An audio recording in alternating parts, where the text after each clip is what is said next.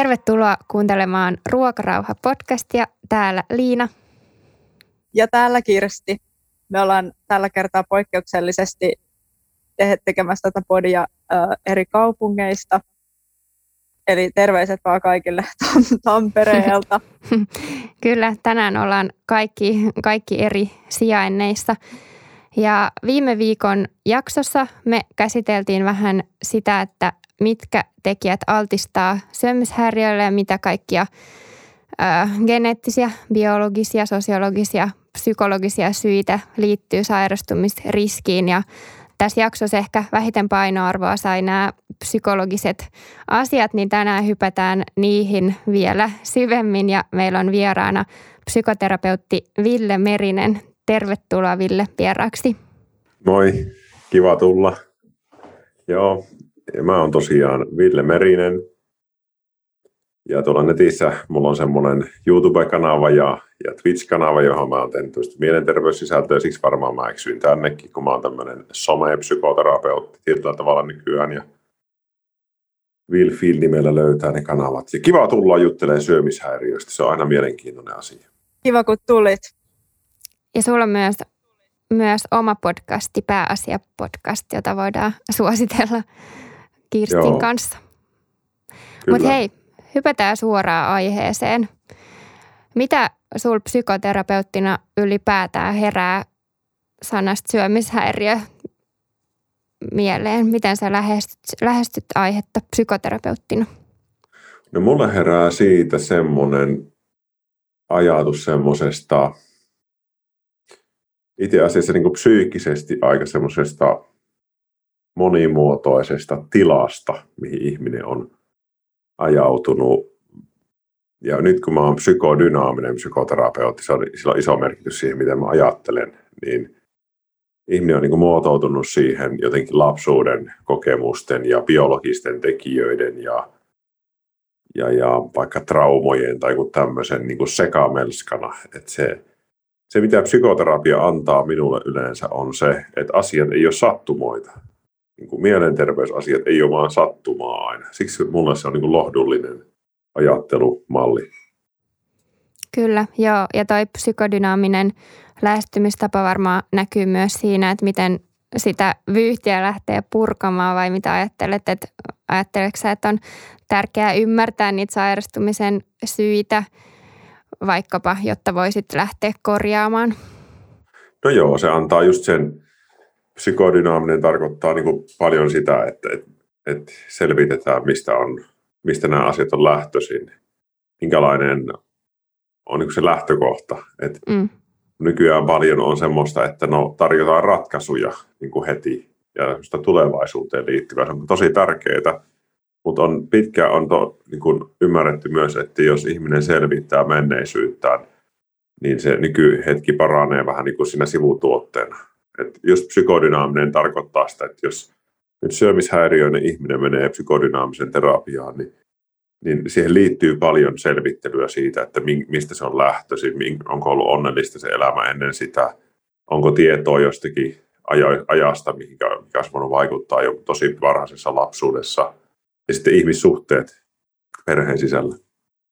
Me puhuttiin tosiaan viime jaksossa sellaisista aika kaukaisista altistavista tekijöistä, että ihan niin kuin siitä biologisesta tasosta ja genetiikasta ja perimästä ja sitten puhuttiin vähän niin kuin, että millä tavalla yhteiskunta niin kuin suitsii ihmisiä semmoiseen syömishäiriökäyttäytymiseen, niin nyt on kiinnostavaa sukeltaa myöskin siihen yksilöpsykologiseen näkökulmaan.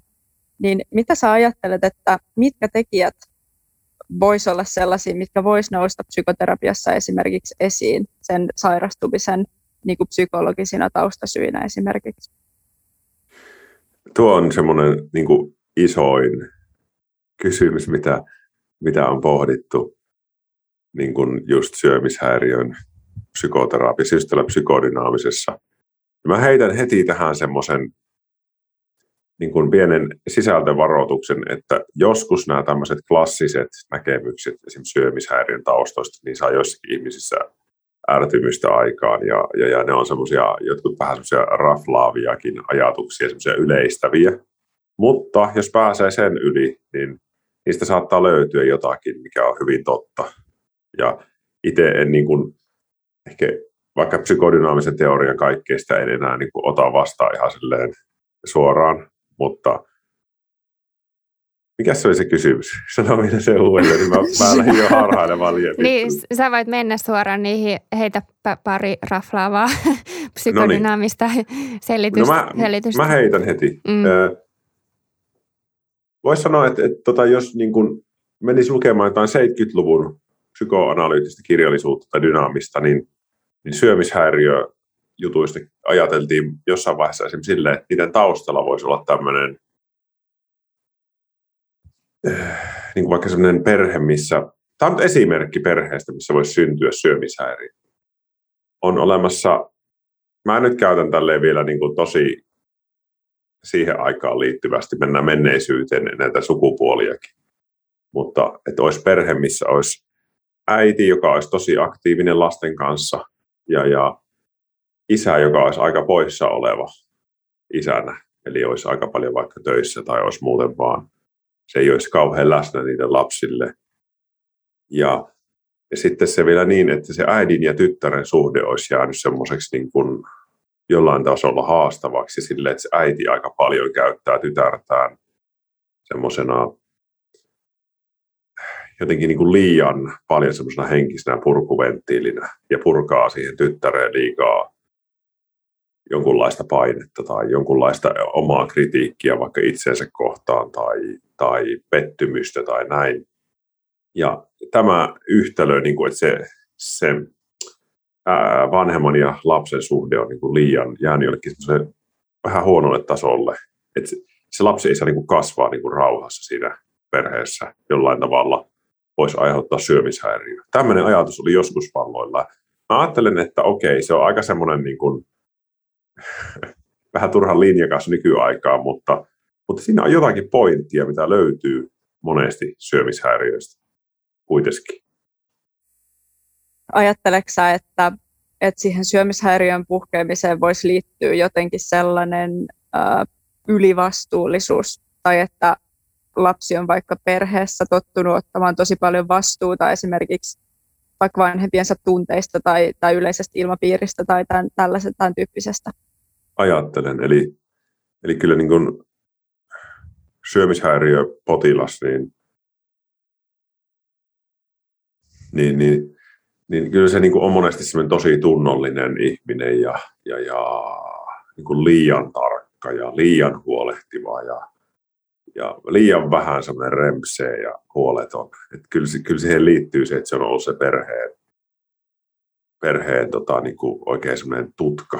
että joskus huomaa terapiassa, että vaikka on siinä se syömishäiriön ihminen ja se on niin kuin hirveän varuillaan kaikista perheasioista. Mä kysyn siltä vaikka, että no miten sun vaikka isosisko, että miten se, no ei, ei silloin mitään, että se on aina elänyt omaa elämäänsä ja, ja, ja se, ei se ole niin välittänyt näistä vanhempien riidoista ja minä se olin, joka kantoi sen asian. Et, et joka perheessä niin kun on monesti se yksi lapsi, josta on tullut se, vaikka olisi monta sisarusta, niin josta on tullut vähän sen perheen semmoinen, yksi mun psyko, semmoinen psykiatri, kuka opetti mulle aikanaan näitä juttuja, niin sanoi, että semmoinen perheen semmoinen niin kuin, semmoinen puntari, semmoinen, onko se vesipuntari vai, vai, vai mikä se on, mutta semmoinen, joka niin kuin tutkailee sitä perheen niin kuin, niin kuin sitä tasoa, että missä tässä ollaan menossa. Se niin kuin liikaa ottaa itseänsä koko ajan. Ja tämä kerrytys sitten loppupeleissä, kun mennään se eteenpäin että se kertomuksessa, niin on semmoinen pohjatekijä sille, että sitä pitää ruveta säätelemään jollakin sitä asiaa, sitä painetta. Ja sinne tulee ratkaisuksi. Aa, minäpä voinkin ruveta hallitsemaan tätä tilaa kontrolloimaan tosi voimakkaasti sitä, mitä mä syön, miltä mä näytän loppupeleissä kontrolloimaan sitä perhettäkin sille, sit kun se menee tosi hankalaksi. Mutta tulee tämmöinen ratkaisu, mikä on niinku pois siitä inhottavasta, latautuneesta, lapsi yrittää pelastaa vanhempia, pitää äitiä onnellisena, vaikka siihen voi liittyä vaikka minkälaista outoa kuvia. Joo, kyllä mä, kyllä mä tunnistan nämä asiat, mistä sä puhut, että varmaan niin kuin monet voi, voi samastua, vaikka toki ne on tosi yksilöllisiä ne, ne taustasyyt, mutta että mä jotenkin ajattelen, että usein syömishäiriö ö, on sellainen tietynlainen myllerrys, jonka jälkeen on pakko uudelleen orientoitua eri tavalla ja vetää omi rajoja eri tavalla, jotta voi niin kuin jatkossa suojata itseään paremmin tällaisilta ongelmilta. Että et ehkä se tilanne ajautuu usein siihen pisteeseen, että täytyy jotenkin niin kuin orientoitua itseensä ja vaikka se ympäristönsä niin kuin eri tavoin. Mm. Kyllä, ja jotenkin löytää uudenlainen suhde tunteisiin varmaan aika, aika usein on kyse siitä, että, että sairastunut niin kuin varmaan monen muunkin mielenterveysongelman kohdalla on kyse jonkinlaisesta haastavasta suhteesta omiin, omiin tunteisiin, mutta et, et nyt kun syömishäiriöistä puhutaan, niin, niin tota, jotenkin semmoinen, että mitä puhuttiinkin viime jaksossa, että mitä, mitä se semmoinen vaikka rajoittavaan syömishäiriöön liittyvä niin sanottu itsekuri on, niin tietyllä tavalla se on omien tarpeiden ja omien tunteiden ohittamista ja, ja se voi olla aika iso asia opetella uudestaan ottamaan omat tunteet tosissaan ylipäätään tunnistamaan ne ja kuuntelemaan niiden viestejä. Mitä sä Kyllä. ajattelet tästä, Ville? Se on hyvin sanottu. Niin kun Mä haluaisin nostaa semmoisen näkökulman esille, mikä mulle on niin ollut merkittävä ajatusmaailman.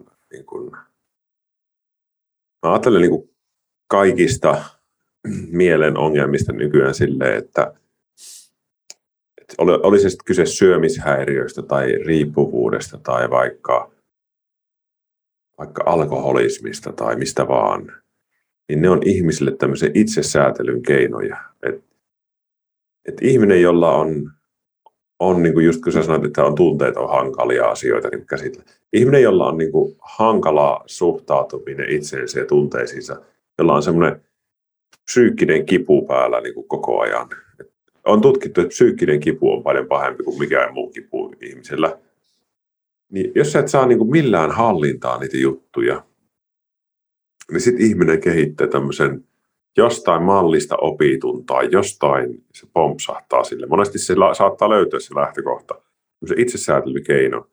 Syömishäiriössä kaiken sen sekaavan ja ahistavan ja suututtavan fiiliksen ja hallintaan kehittyy tämmöinen hallintakeino, että hei, jos mä, jos mä vaan hillitsen tätä asiaa, sitten mä en syö tossa, sitten mä laihun tohon painoon, mä näytän tolta, niin kaikki se muu hetkeksi niin kuin vähän helpottaa ja saa jotain kontrollia siihen sekaavaan elämään tai siihen tunneelämään, mikä muuten on niin kivuliasta. Ja tolleen kun ajattelee, niin ei niin kuin, mielenterveyshäiriöt ei enää ole niin pelottavia semmoisia, niin että voi ei, nyt tuli joku sairaus ja kaikki on pilalla ja blää, vaan on sille, että ei, sillä oli joku tarkoitus. Kyllä, ja aika usein se on varsinkin syömishäiriön kohdalla, niin ihmiset saattaa aika konkreettisestikin kuvata, kuinka se oireilu, mikä se sitten kelläkin on, onko se syömisen rajoittamista vai ahmimista, niin että se on tapa turruttaa niitä tunteita ja tapa olla, olla vaikeiden tunteiden ja ajatusten kanssa. Ja, ja jotenkin se, että kun puhuit siitä kontrollista, niin – mitä, mitä oikeasti haluaa, kun haluaa olla vaikka laihempi, niin että mitä sillä kaipaa. Yleensä se ei ole se, että on laihempi keho, vaan jotenkin, että on helpompi olla itsensä kanssa, on arvostetumpi, rakastetumpi, hyvä, mm. hyväksytympi. Että siellä on alla aika isoja teemoja. Kyllä, kyllä. Ja ehkä se on usein myös sitä, että saa ikään kuin ekaa kertaa ehkä ikinä, niin olla heikko ja olla se, josta huolehditaan sen sijaan, että on se, joka huolehtii niin kuin muista. Että se Kyllä. voi olla jotenkin, niin kuin, että on ollut liian vahva liian pitkään ja sitten ikään kuin tarvii sen, sen tilan jotenkin olla heikko. Mä en sano, että sairastuminen on mitenkään niin kuin tiedostettu, tiedostettu valinta tai mikään tällainen, että se olisi mikään niin kuin kannanotto suoraan, hmm. mutta mutta et siinä voi olla myöskin sellaisia elementtejä, että et voimat loppuu. Ja sitten tarviikin niinku sen, että et nyt minua, minua hoidetaan. Minusta just sä sanoit hyvin, että, että, että voiko ihminen valita, että nyt minä sairastun. Minusta tuntuu aika harvoin, se on aika mitätön osa, mikä sanoo sitten jo tahalta ja mä siihen sairastuu. Vaan se on enemmänkin niin, että, että monen niin kuin sattumuksen vähän niin kuin summasta ja yhtälöstä sattuu kokeilemaan semmoista asiaa. Sattuu ruveta kiinnittää siihen huomiota, koska tietysti iässä se on sellainen asia, mikä mietityttää hirveästi. Ja, ja sitten sit siitä, siitä vaan tulee se asia, mihinkä alkaa niin kuin se hallinta keskittyä.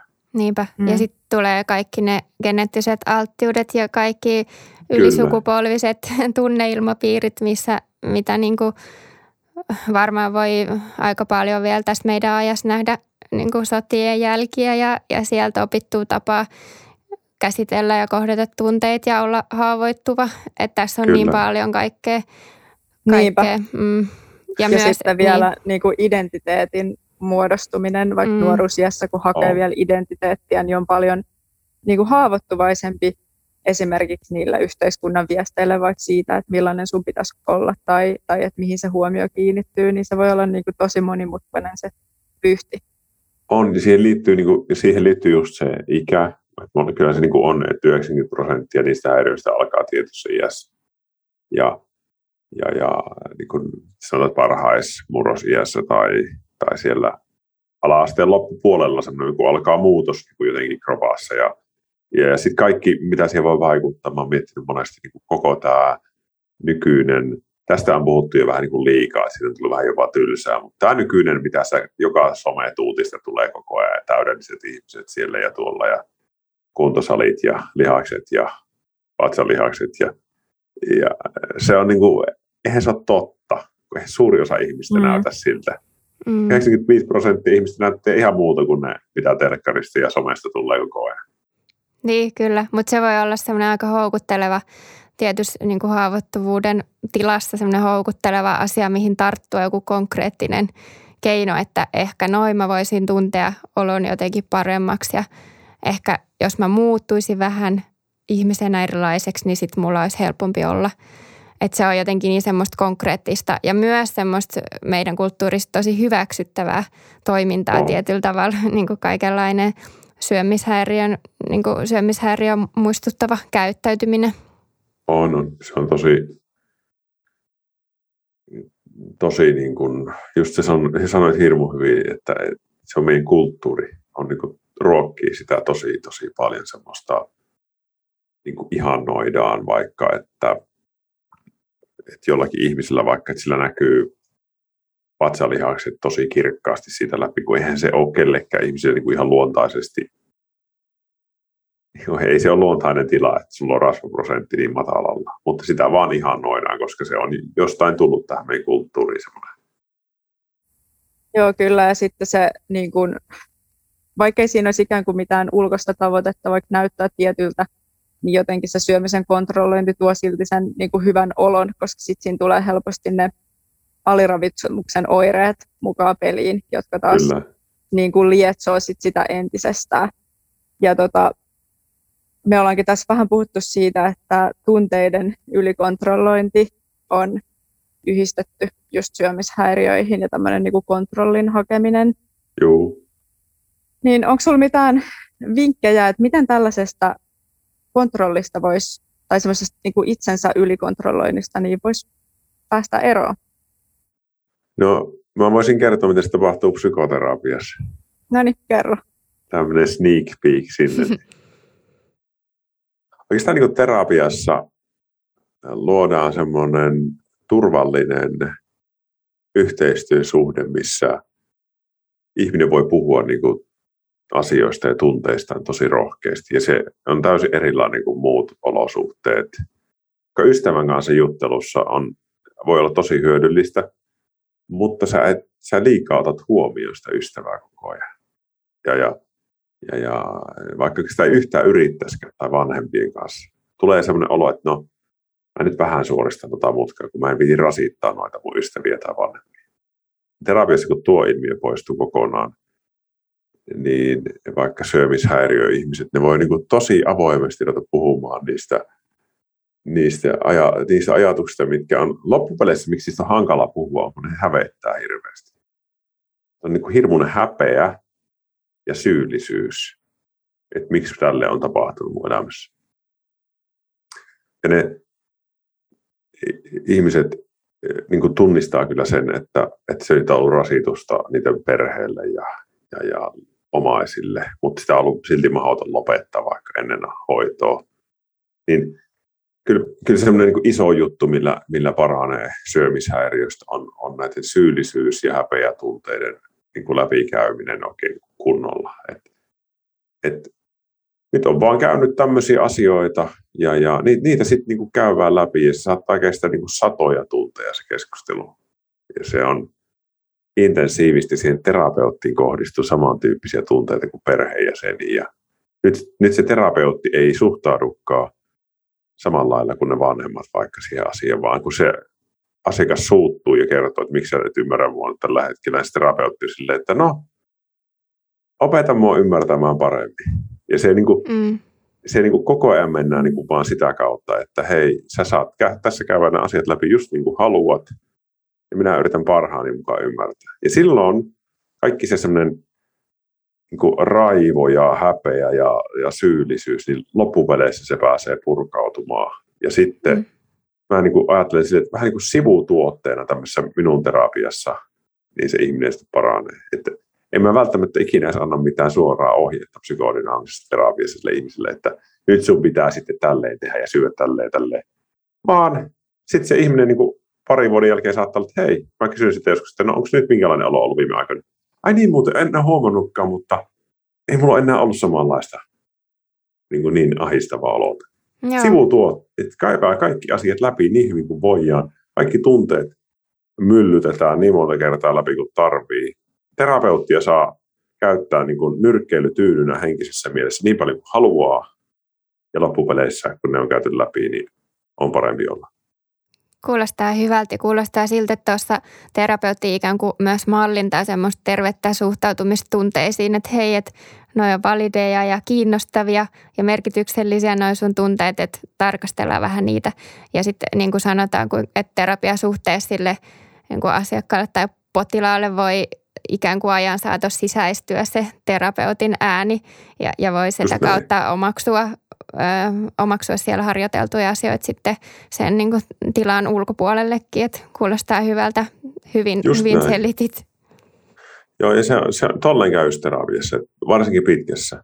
Mä itsekin käynyt terapiassa, pitkän terapia, niin mä muistan edelleenkin, mulla oli vaikka nuorena vaikeuksia nukkua.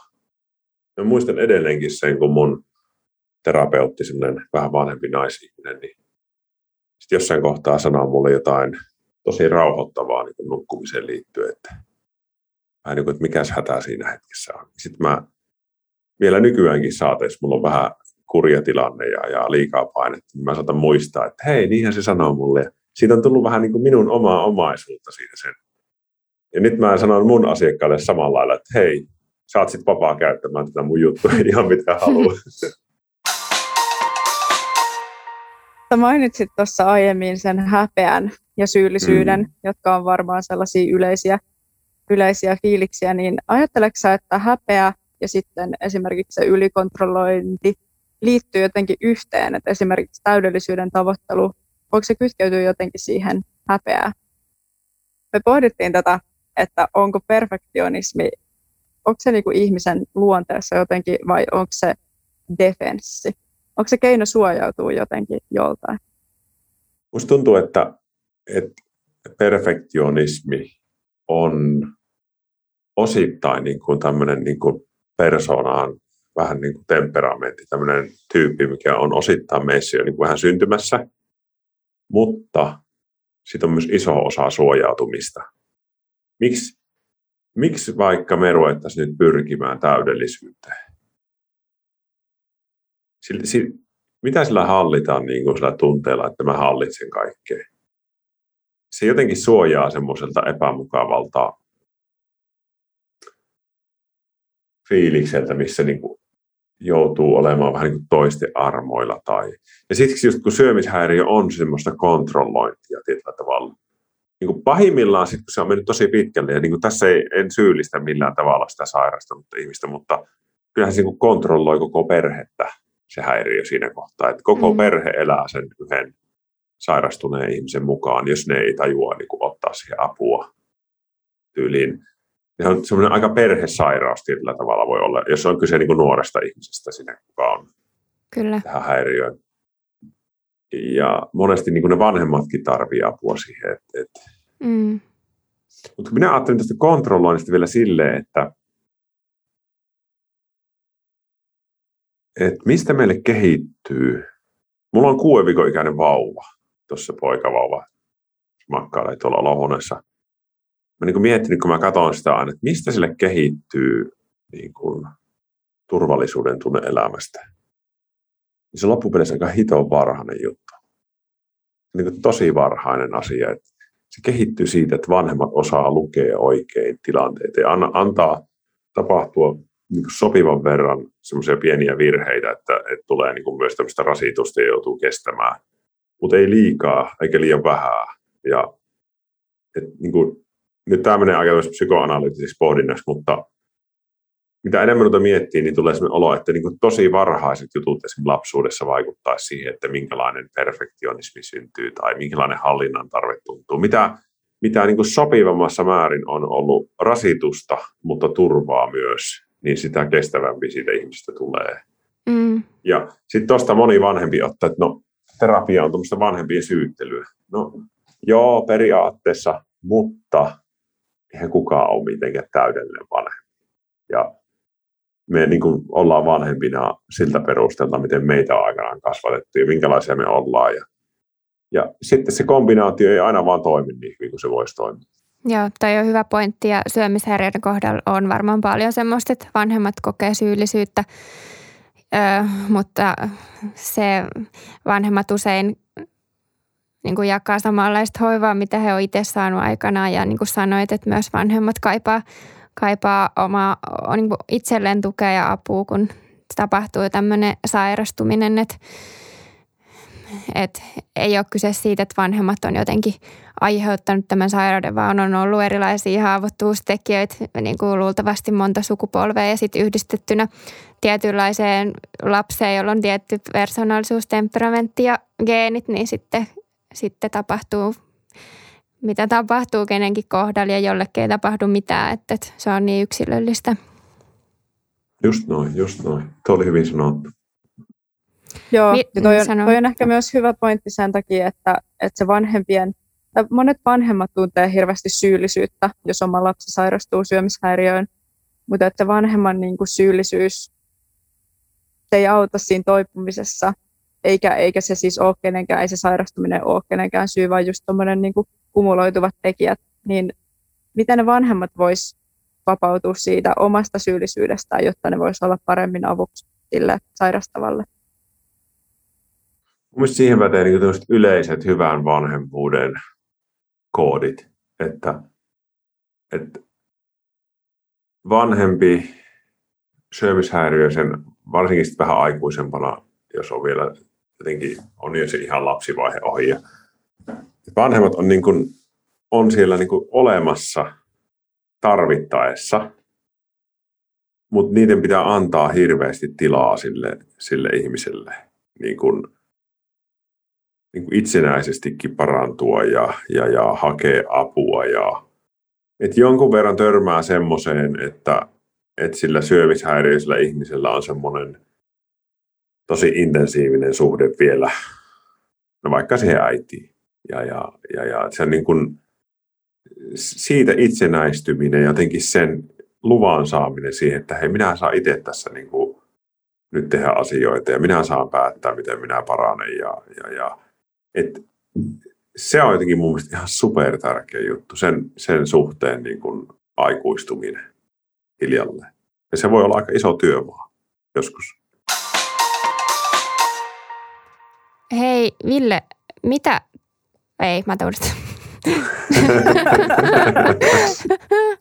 Mitä tuo edellinen puheenvuoro loppu? Niin joo.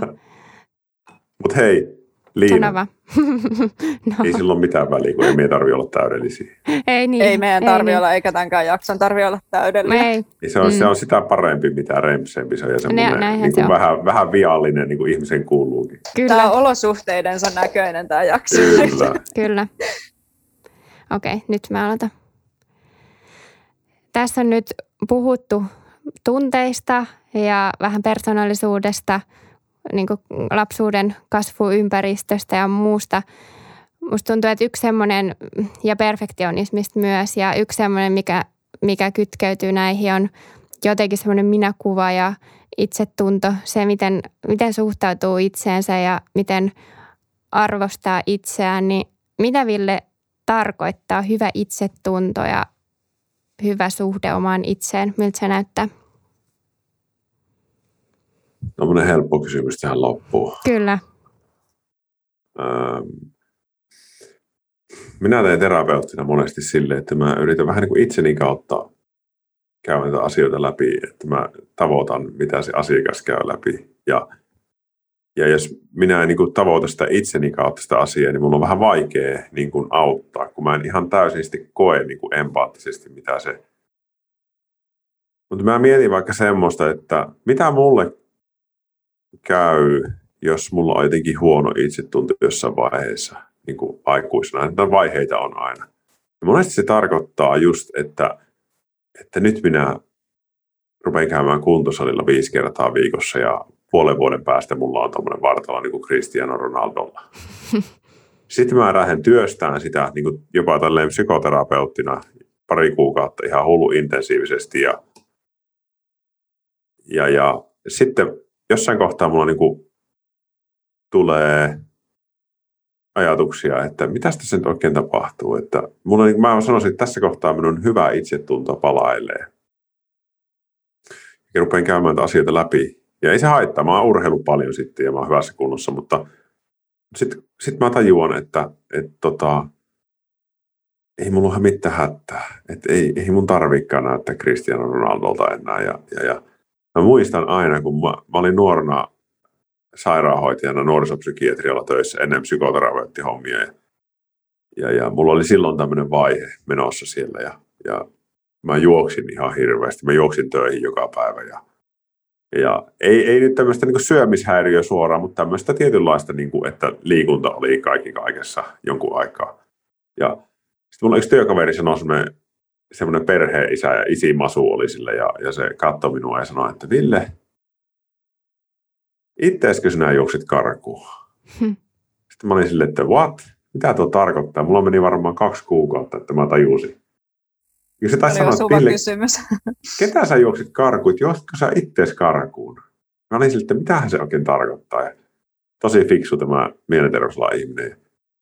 Sitten meni jonkin aikaa, mä tajusin, että hito on hyvin sanottu, että, että jos on asiat, niin kuin itsetunto on sille ihan ok. Ja minusta hyvä itsetunto on semmoinen normi itsetunto, semmoinen vähän semmoinen, ei se ole niin kuin mihinkään ääripäähän. Niin kuin sä et ole mikään huippu itses ylistäjä, mutta etkä myöskään ole semmoinen, että onpas mä huono ihminen, vaan jotain siltä väliltä. Mm. Se on kunnossa niin kuin jollain tasolla, niin ei ole semmoista yltiöpäistä tarvetta tehdä mitään semmoista jättimäistä koko ajan. Kyllä, Mm. joo. Toi on hyvin sanottu. Mä luulen, että se, minkä takia se hyvä itsetunto voi monesti tuntua semmoiset saavuttamattomalta projektilta tai tavoitteelta on se, että ajatellaan, että se pitäisi tarkoittaa, että rakastaa itseään ja on kaikissa hetkissä jotenkin hyvä olla, mutta että se on musta tärkeä pointti, että se on jotain sieltä, jotain sieltä välimaastosta. Että ei tarvi siinäkään olla täydellinen siinä hyvässä itsetunnossa. Ei, se on. Ja sitten kun on elämässä kun oikein hyvä vaihe, niin kuin, niin kuin, siis niin kuin aikuisena, vaikka tämmöinen perheen isänä, niin huomaa, että joskus on pitkiä aikoja, että, että onkin silleen asiat silleen semi-mukavasti, niin sitten eikä sitä ole niin mikään asia silleen niin ihan supertarkkaa, vaan sä vaan niin elelet elämääsi ja, ja, ja oot silleen se aika tyytyväinen asioihin ja, ja mä niin kuin toivon aina niin kuin ihmisille, joilla on syömishäiriö ja kun niiden elämä on semmoista niin kuin tosi ääripäiden elämää, niin kuin ammattisana on semmoinen kuin ambivalenssi, semmoinen, että on niin hyvin mustaa ja valkoista. Asiat on joko helvetin hyvin, mä oon nyt hirmu hyvässä kunnossa ja vähän laihana, ja, tai sitten on kaikki ihan surkeasti ja elämä on pilalla. Et mä yritän niin saada, mä just tehnyt sellainen oppi, että, että semmoinen onnistunut terapia aiheuttaa sen, että tuohon mustavalkoiseen maalaukseen tulee niin mahdollisimman paljon muita värejä. Sitten on paljon parempi olla. Että se elämä ei olekaan niin, niin tarkkaa ja justiinsa. Mm. Mm. Vaan tulee virheitä. Niinpä, kyllä. Ja mitä niin kuin itse ajattelen, että, että mitä paremmin voi ja mitä täydempää elämä on, niin se vähemmän huomio kiinnittyy semmoisiin asioihin kuin vaikka oma keho ja oma ulkonäkö, että se tietyllä tavalla voi heijastella laajemminkin, se, niin kuin, että millainen elämäntilanne on, että, että kuinka, kuinka paljon huomio pyörii oman kehon, kehon ympärillä vaikkapa. Se on minusta niin niin. hirveän surullista niin kuin syömisjutuissa tai näissä tähän liittyvissä, että, että ihminen saattaa elää suurimman osa elämästään ajattelemalla, että minun, että mä en tykkää tästä mun fyysisestä kropasta. Ja se, se on mulle niin tosi surullinen ajatus. Että jos siihen voi niin mitään vaan tehdä, mm. että se ihminen saa elää vaikka puolet elämästään niin, että mulla on aika mukava olla tässä omassa itsessäni, niin se, on, se olisi aikamoinen erävoitto. Se on mm. surullinen puoli näissä häiriöissä. Niin ja musta se on, musta se on tärkeä pointti, että, että siinäkään niin kuin ei tarvitse just olla täydellinen. Et ehkä sen takia se matka tuntuu just niin järkyttävän pitkältä niin kuin siitä jostain itse inhosta johonkin itsensä rakastamiseen, koska ajatellaan, että pitää rakastaa itseään, mutta musta se on hyvin sanottu, niin kuin joku joskus sanoi, että se riittää, että ei vihaa itseään. että se suhde on niin kuin enemmänkin sellainen, että pyrkii vaikka siihen neutraaliin suhteeseen. Joo. Ja, ja ilmeisesti se on niin kuin aika tyypillinen suhde omaan kehoon sellainen niin kuin aika neutraali, että ei erityisesti, erityisesti vihaa sitä, mutta ei, ei sitä niin sen kummemmin korostakaan. Just näin, ja niille ihmisille, ketkä kuuntelee tätä ja kellä on, niin kuin, on semmoinen tuska siitä parantumisesta, että hirveät paineet, miten, miten tässä parannutaan, niin sitä parantumista sitä ei kuulu hei miettiä hirveästi. Et jos te teette niin oikeita asioita, hoidatte itteenne sopivalla tavalla, ei kannata hirveätä ressiä siitä, että milloin on valmis. Et joku päivä se vaan huomaa, että olo on paljon parempi. Mm-hmm. Siitä voi saada itselleen niin tuplastressin, kun lähtee paranemaan syömishäiriöstä oikein tehokkaasti. Niin. Kyllä, Kyllä. Joo, siitäkin tulee taas suoritus helposti. Kyllä.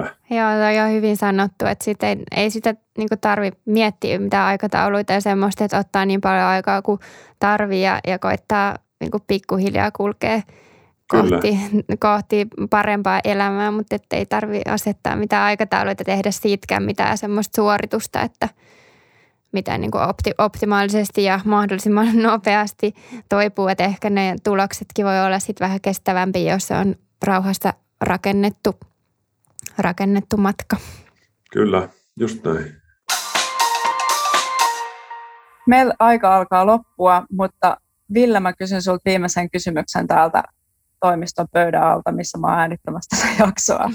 Että mitä sä itse sanoisit? Mä katsoin, että oot oikeasti pöydän alla. Olen. mä ajattelin, että olisi vähemmän kaikua. Tota, mitä sä sanoisit, mikä on sun mielestä sun oma paras puoli? Mulla on hirveä vimma auttaa ihmisiä. Hmm. Se on hyvä. Ja sitten mä oon aika hyvä isä. Kuulostaa ihanalta. Hei, kiitos ihan super paljon, että tulit meidän vieraaksi sieltä irrottailuit vauvan seurasta ja tulit juttelemaan meidän kanssa näistä. Oli tosi, tosi mielenkiintoista.